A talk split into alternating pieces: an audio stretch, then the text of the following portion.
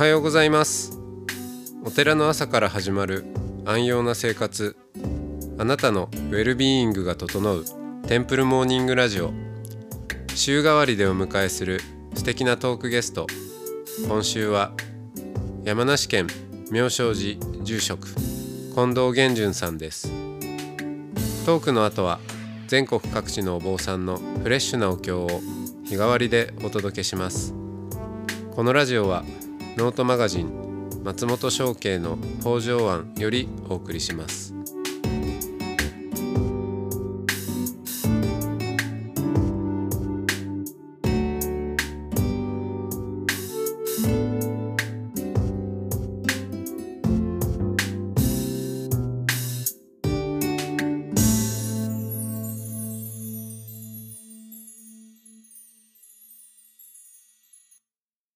おはようございますおはようございます。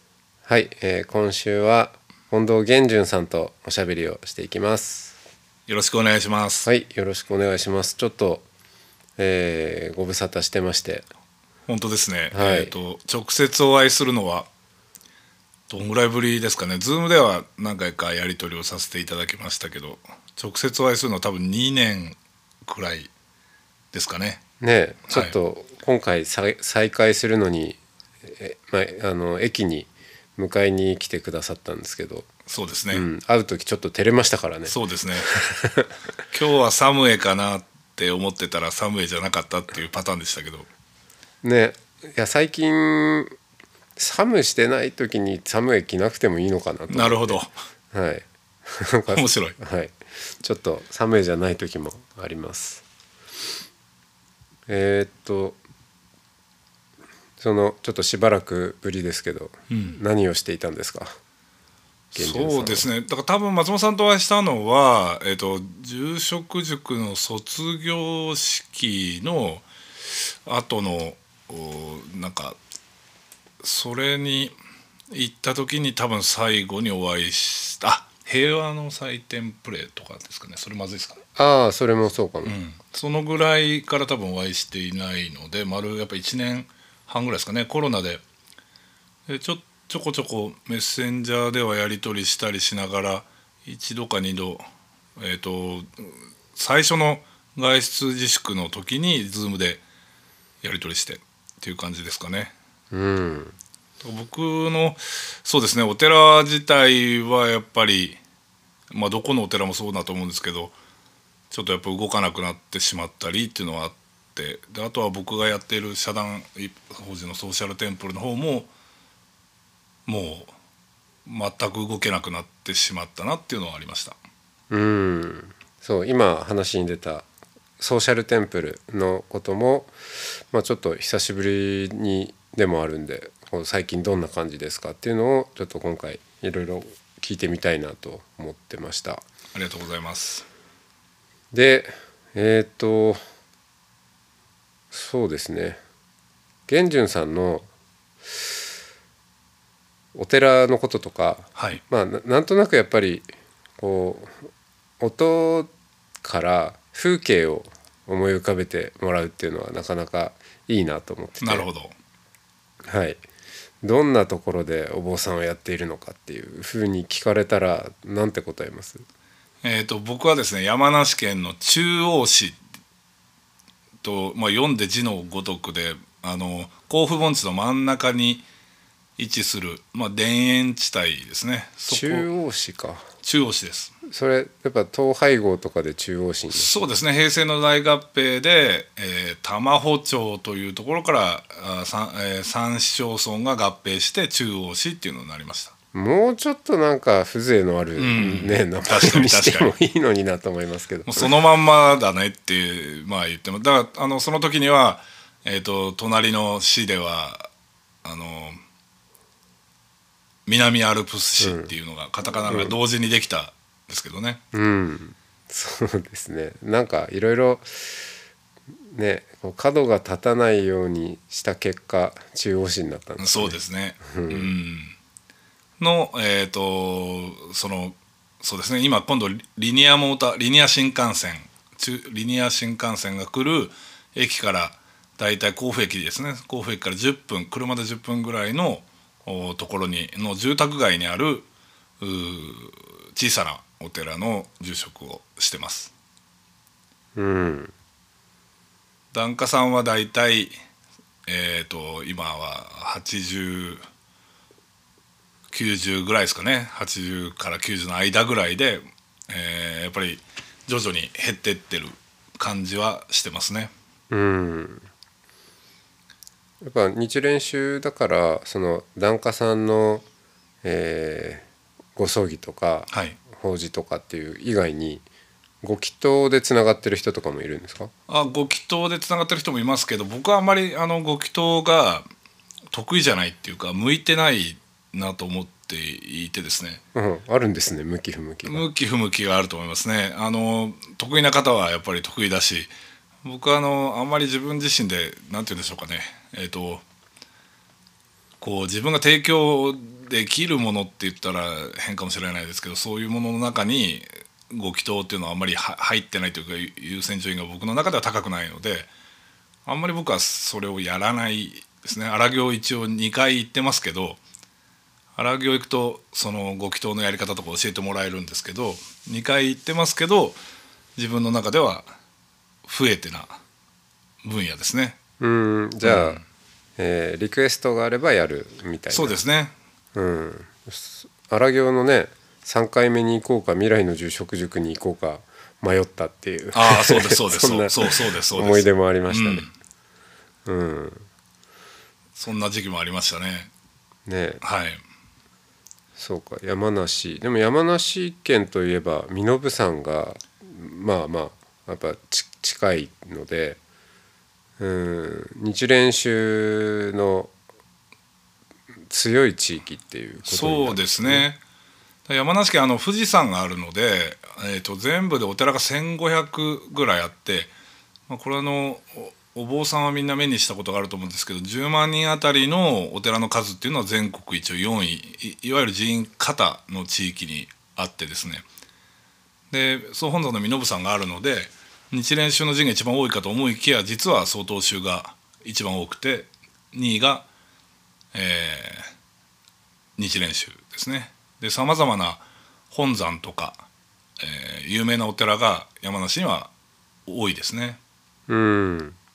なんかそうですよね。山梨といえば、まあ、仏教だけじゃなくてなんかいろんな宗い教があるイメージもありますそうですそうです。だからなんか新興宗教もそうだし、まあ、いわゆる昔はカルトな宗教も山梨にありましたしあの富士吉田の方なんか行くと結構あのいろんな宗教があると聞きますね。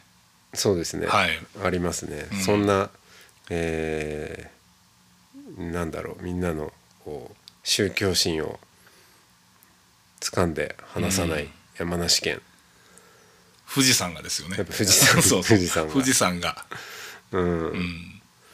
まあそんな中でお坊さんをやってこられてえっ、と妙正寺さんの、はい。おお寺生まれっていうことではいいんですよね。そうですね。うん父が、えー、とお寺の次男で、えー、とブドウの有名な勝沼という地域のお寺にあの父は生まれてで長男がそこのお寺を継ぎ次男坊でうちの父は今の中央市のお寺に昭和50年ですね。僕が母のお腹の中にいる時に、えー新参して。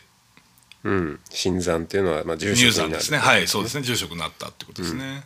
うん、以来その中央市のそのお寺でずっと生まれ育ってっていう感じです。うん。やっぱりなんかむ昔はいろいろややった感じの佇まいをしてますけど。まあや まあやったかどうかわかんないですけど。まあやっぱり僕はあのこういうこと言うと怒られるというかわかわからないですけどあのあんまりお坊さんになりたくなかったので。いやーでもほら、まあ、いろんな人の話を聞いてますけど、はい。いやもう子供の頃からすっごいお坊さんになりたかったんですよねっていう人ってほとんどいないですけどねそのおあ寺ーやっぱりそう出身の人で、なんかまあお坊お坊さんあるあるなのかもしれないですけどなんかめ、まあ、明治からなんか、まあ、大体接収してきてあの日蓮宗とかは明治から接収でですからね4代5代ぐらいだと思うんですよね。で多分その昭和で、まあ、ある意味安定した時期に継ぐのって多分わ僕らの世代というかいわゆるその世代が2代目とか、まあ、になるっていうパターンが多分多いんだと思うんですけどだからこそなおさら学校行ってもなんかこう後ろめたさっていうかそういうものがこうずっと消えずに大きくなったなっていう感じはそのまま僕はまあ立正大学行きましたけどそこでもやっぱりなんでこれやらなきゃいけないんだろうなと思いながらでしたね。うん。うん。なんか今聞いてて思いましたけどそのなんとなく後を継ぎたくないっていうことをうん。まあその寺に生まれたらまあそういうもんだよねっていうように語ってしまうところもうん。まあありがちだなって思,、はい。思ったんですけどでも結構その、まあ、世代も大きいかもしれないですね。うんうん。と思うんですよね。今の例えばうん。20代とか、はい。じゃあまあお寺に生まれてうん。育っている、まあ、10代とうん。かの世代の子はもしかしたら今全然そんな感覚を持ってないっていうか、まあ、また全然違った感覚を持ってるうんじゃないかとも思うし、うん、そうなんですよね、えっと、今のだから多分、えっと、戦前とか戦後ぐらいにちょうど若者だった方々の世代っていうのは、結構お寺に預けられたとかはいはいはい。お寺の息子さんでもお寺に預けられてて、うんうん。そこでお坊さんになったっていう方結構多いですよね。でちょうど多分そこから70年ぐらい多分経ってて、まあ、その時代はお寺でしかご飯が食べられなかったっていう話はよく聞く話で、うん。うんだいぶそその意味でのそこから考えても大体2代目か3代目ぐらいの感覚でいくとまあちょっと厳しいななんでやらなきゃいけないのかなっていうのはやっぱずっとありましたね。うんうんそうかそれでえーっと一旦はやっぱりちょっと違う道行こうとかっていうふうに。そうですね僕まあありがたかったのは僕はあ私の父は身延山高校っていう日蓮宗の、まあ、身延山にある高校に行っていたので、まあ、そこしか選択肢を最初与えてくれなかったんですけど高校進学の際に普通の高校に行かしてくれたんですよね。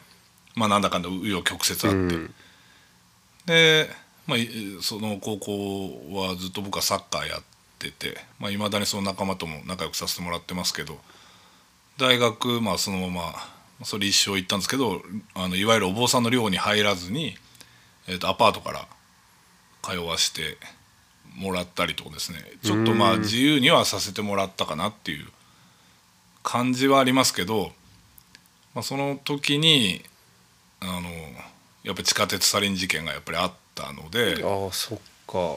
僕は二十歳の時なんで、うん。僕はちょうどその時うん16高校生ぐらい、だうん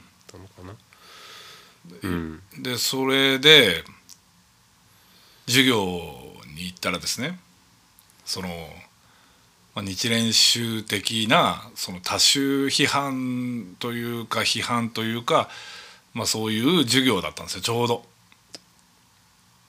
あ大学の授業地下鉄サリン事件の後ぐらいに大学に行って先生の授業が、えっとまあ、そうそういう話をする会だったんですよ。あその視覚格言視化格言と言われる、まあ、いわゆる多種のここはおかしいんじゃないのっていう言葉があって。でそれがね僕の中ではすごくこう違和感があったんですね。まあ、理想の教授の方だからそれはもう権威だし。でなんでこんなにこう押し付けられなきゃならないんだろうっていう感覚がそこで芽生えてしまって。うん。だからなんか仏教系の授業がもう全然面白くなくなっちゃったんですよね。うん。でだんだん学校に行かなくなり面白くないので、うん。でバイトに明け暮れという感じでしたね。その20代のに前半の頃はですね。うん。はい。あれビリヤードはその頃ですか？そうですそうです。だから、えっと、そもそも高校から大学に進学する理由がお坊さんになりたくてっていうよりも、えっと、お寺がお寺ってあの僕は近藤なんだけど近藤家のものだと思ってたんですよ。所有物だと思ってたんですけどそうじゃないと,、うん。えっと僕が継がなければ家族は離散するんだっていうふうに言われたんですよ。はいだからということはこの選択肢を僕は飲まなければあのうん僕は悪者になってしまうしだったらばじゃあ自分が犠牲になればお坊さんでいいのかなっていう。あうん。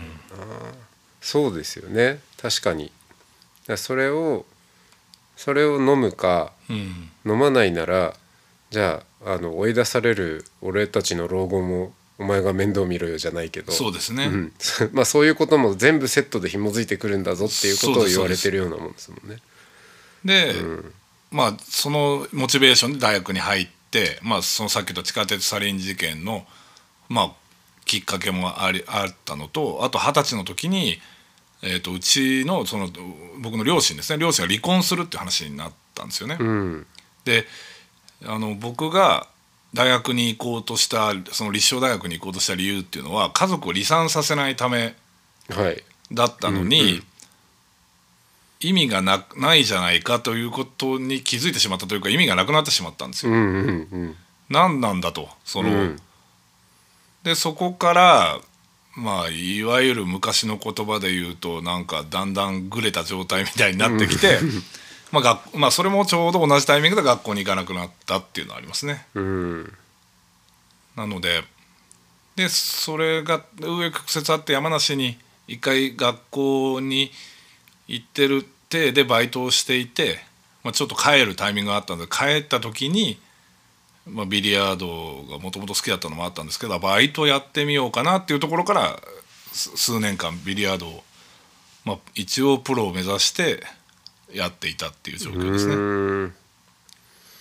ただその時になんかもう家の中というかその家族感っていうのがもうひっちゃかめっちゃかでうんそのおお寺に帰るというかそのし家族の元に帰るとですねもう地獄みたいな状態だったんですよ。うんで同じしビリヤード場って同じ趣味の仲間がそこにはいて、うんで過去どうだったかとかそのお前はどういうやつだとかっていうの関係なくビリヤード好きな仲間だったら受け入れるよっていうそういうこうある意味のコミュニティができてたんですよ。うん。らそこにいるとその嫌なことを忘れて没頭、まあ、練習ビリヤードを練習することも、まあ、人とまた向き合うこともこう億劫じゃなかったんですね、うん。忘れられさせてくれたっていう場だったですね。うん。うん。なんかねあの会社に疲れ家庭に疲れ、うんうん。えーそんな人がサードプレイス第三の場所としてうん。お寺にを求めたりするけど、はい。まあ玄順さんにとってはそれがビリヤードだったっていう。そうですね。本当に救われました。で、うん。まあ、お金もなかったので先輩たちがご飯も食べさせてくれたりとか、まあ、僕のその事情を聞いてくれたりとかだからでもビリヤード頑張ってるからっていうことですごく可愛がってもらってたので、まあ、僕はある意味そこで食いつないでたっていうのもあってですね。うん。だからいまだにその人たちがいたから今の僕があるなっていうのは本当に思ってますしまあなかなか今お付き合いも薄くなってきちゃいましたけど、まあ、元気かなとたまに思い出しますよね。うん。助けてくれましたね。だから同じ属性の仲間ってやっぱり重要だなっていうのはその時に気づいた。うん話ですかね。でもありますね。でもまあ属性で言うとあの家族はその血縁っていう強烈な属性があったり、うんうんうん。まあ学校は学校でね同じ大学とかっていうのがあるわけですけどうんそういう何が違うんですかね。まあビリヤードも一つのねうん。属性ですけど。なんか地域とか、まあ、学校ってそうじゃないですか義務教育の間って地域の学校に行ったり、まあ、私立に行く人もいるけどそんなに地域は逸脱しないじゃないですか山梨は山梨の私立に行ったりとか。で大学ぐらいから、まあ、高校でまた少しガラガラポンがあって大学でまあもうちょっと同じ世代のガラガラポンがああるじゃないですかね、ん。でもまあ同じ世代の人たちが圧倒的に多いので、まあ、なんとなく学校の属性って緩いなと思うんですけど、まあ、ビリヤードとか、まあ、例えば、えー、とサブカルでも何でもいいと思うんですけどそういうこうなんかピンポイントのもので集まれるっていうのは多分年齢超えるし性別も超えるし地域は簡単に超えられるというか、なので結びつきがもうちょっと強固になるのかなっていうのはちょっと一つ違いとしてなんか、うん、部活の種目じゃないけどなんかそんな感じですかね。うん。スポーツとかなんかぶ文化系のなんからまあなんでしょうね、まあ、音楽聴くとかっていうジャンルっていうよりも競技に近いっていうか、うん。うんもうちょっとこうスポットが狭い感じがしますよね。うん。ヒエラルキーもないですしね、ないですないです。別にどっから来ても。うんいいんですもんね、そうですそうです。ただビリヤードを一緒にやっている人同じお店でやってる人たちとかうん。っていう本当にバックボーン一切関係ないっていうのがああだからなんか今松本さん喋っててえなんかふと気づ気づいたのが多分僕その親が離婚したっていうのが恥ずかしかったんでしょうね。だから地域にも帰れないみたいなそういう思いが多分あったのかもしれないな。あの時その非常にその僕がま元属していたコミュニティに戻るのが嫌だったっていう記憶だけはすごく強くあるので多分や嫌だったんでしょうね。あうん、まあ特にお寺ってね地域の中でも目立っちゃうんでどうしても、そうですそうです。うん。だからなんか受け入れてくれる場所があったそのなんか自分の中ではですよ。あの、まあ、子供だったのでなんか大きなものをこうが欠落してしまった状態でこれは外に見せられないなって思う恥ずかしいこと？うん。そういうことをしてしまった、まあ、自分というか自分の家族とかを関係なく受け入れてくれる場所だったんでしょうね。うん。うその恥ずかしいと思っていることも、うん。その中では言えたり、そうですね。うん。うん、でなんかまあちょうど大人にの階段登ってる最中だったんでなんかこういろいろ勉強になりましたし、まあ、あとは、まあ、ビリヤードは一番良かったのはなんか思考のトレーニングになったっていうかうんあれはスポーツでもあありますけどなんかあのなんていうんですか知的なゲームなので物理なので。ボボールが転がったり、あのボールがぶつかったりするのは物理なんで、まあ、そういうものをこう考えながらですごくプロセス重視っていう僕のたまたまビリヤードの師匠のプロがいて、うん。その人は結果重視じゃなくてプロセスを大事にする人だったのでうん。それを徹底的に叩き込まれたのは今の多分思考にものすごく僕大きくつながってるなっていうのはよく思うんですよ最近。うん。うん。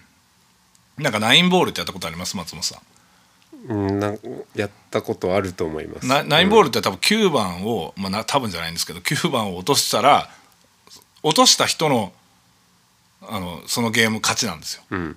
でもそこにはは行くまでに小さい数字からいかなきゃいけなくて、うんうんうん。9個のボールが8個。うん。だから8個落としても9番を落とした人が勝ちなんですよ。うんだからそのある意味のスリリングさもありながら、えーでもやっぱりプロセス9番までたどり着くっていうプロセスがを大事にしなきゃいけないっていうふうに教わったんですよ。ただなんかその時にあんまり僕は多分け勝てばいいよねっていうビリヤードを多分教わっていたら、まあ、今みたいな思考には多分なってないだろうなっていうのは最近特に思うんですよね。うんうん、そうか。そういう思考もそうだしあとそのコミュニティとしてうん。受け入れられたっていう意味でもビリヤードがすっごい玄順さんのまあ、今につながってるんだなっていうことをそうですね。うん感じました。今全然やってないですけどね、あお時間がはい、はい。ぼちぼち参りましたんでじゃあ今日はこの辺で。ありがとうございました。ありがとうございました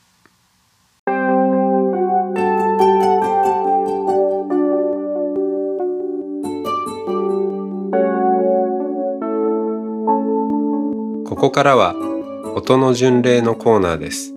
全国各地のお坊さんのフレッシュなお経を日替わりでお届けします。登場するお経やお坊さんに関する情報はノートマガジン音の巡礼をご覧ください。トークゲストへのメッセージやお経の感想などもノートマガジン音の巡礼ウェブサイトのコメント欄でお待ちしております。それでは今朝も音の巡礼いってらっしゃい。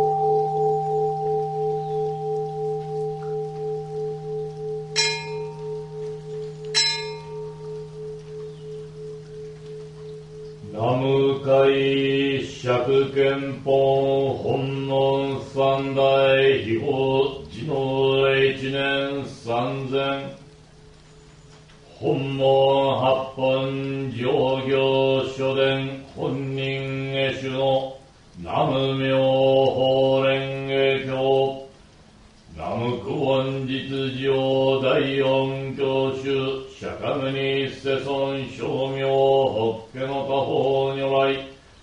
南無本願上行無変行上行安流行等の次第菩薩。総じて知縁部大の地味蔵の大。曼荼羅勘定の諸尊別して南無末法園の大同士高祖日蓮大菩薩五海山日流大聖林と来臨用語知見昇蘭愛民五能樹南無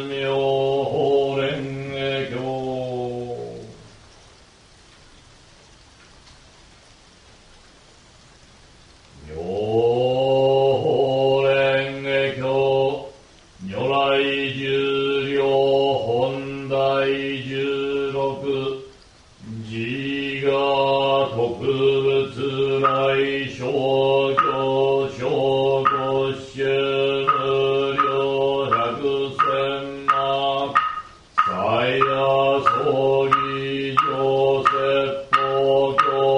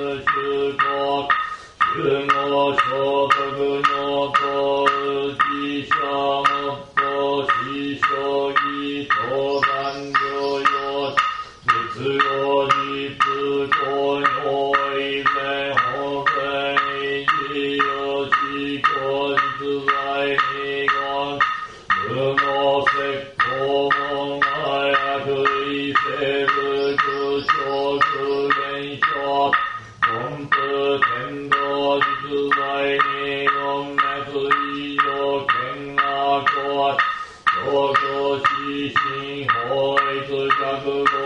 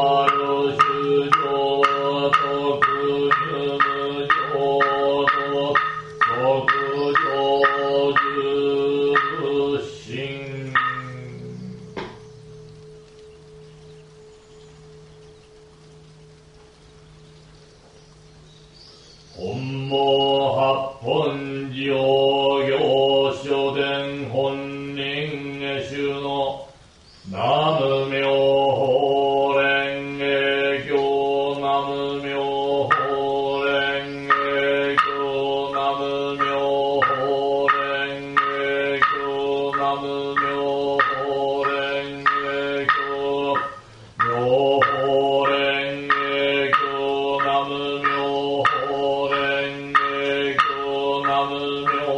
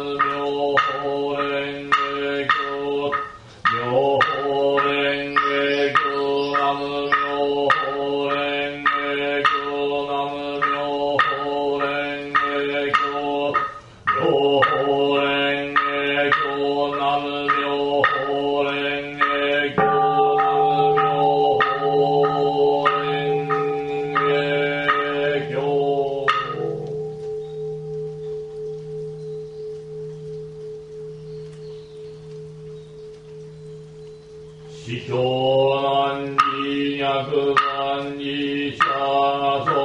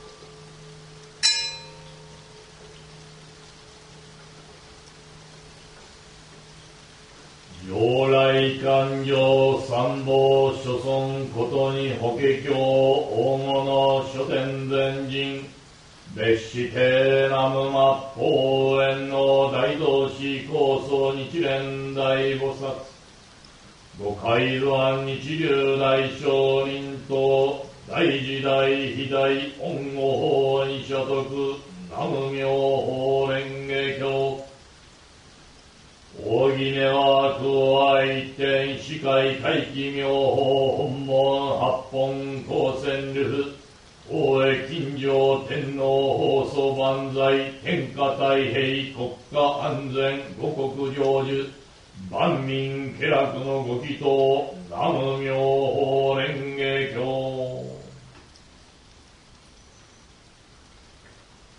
重ねて営むところ東山男神と各一系一門流おのの先祖代々の少量追善母代宗明明神各尊霊おのの追善母代東山歴代戦士戦鉄戦商人おのの自重崩落将軍東山に納子としたもところの少量永代指導の各少量日配合配過去上列記の各少量五国の英霊戦災死没者の少量交通事故死者の少量災害応死の各少量合わせて右縁無縁六道師匠法海万礼おのおの追善菩提のため、南無妙法蓮華経。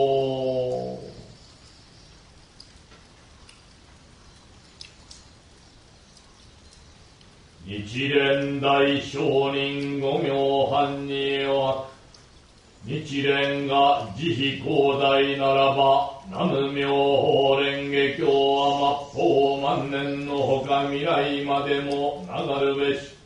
日本国一切主上の盲目を開ける功徳あり。無権地獄の道を塞ぐ功徳あ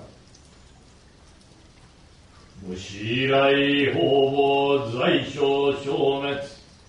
本人より仏心に至るまでよく保ち立て祀る本望八本上行所伝。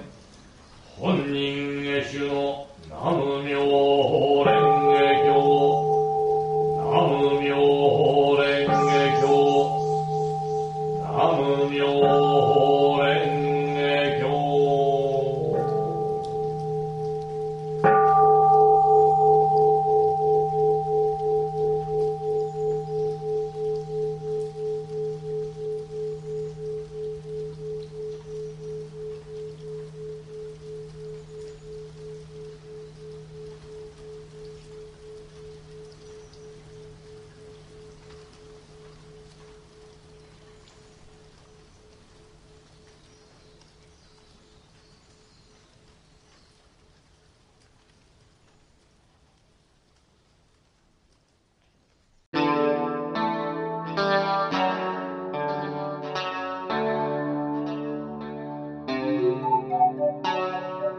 このポッドキャストはノートマガジン松本紹圭の方丈庵よりお送りしました。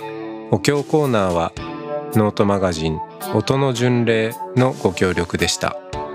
ゲストへのメッセージや番組の感想などはそれぞれのノートのコメント欄にてお待ちしております。それではまたテンプルモーニングラジオでお会いしましょう。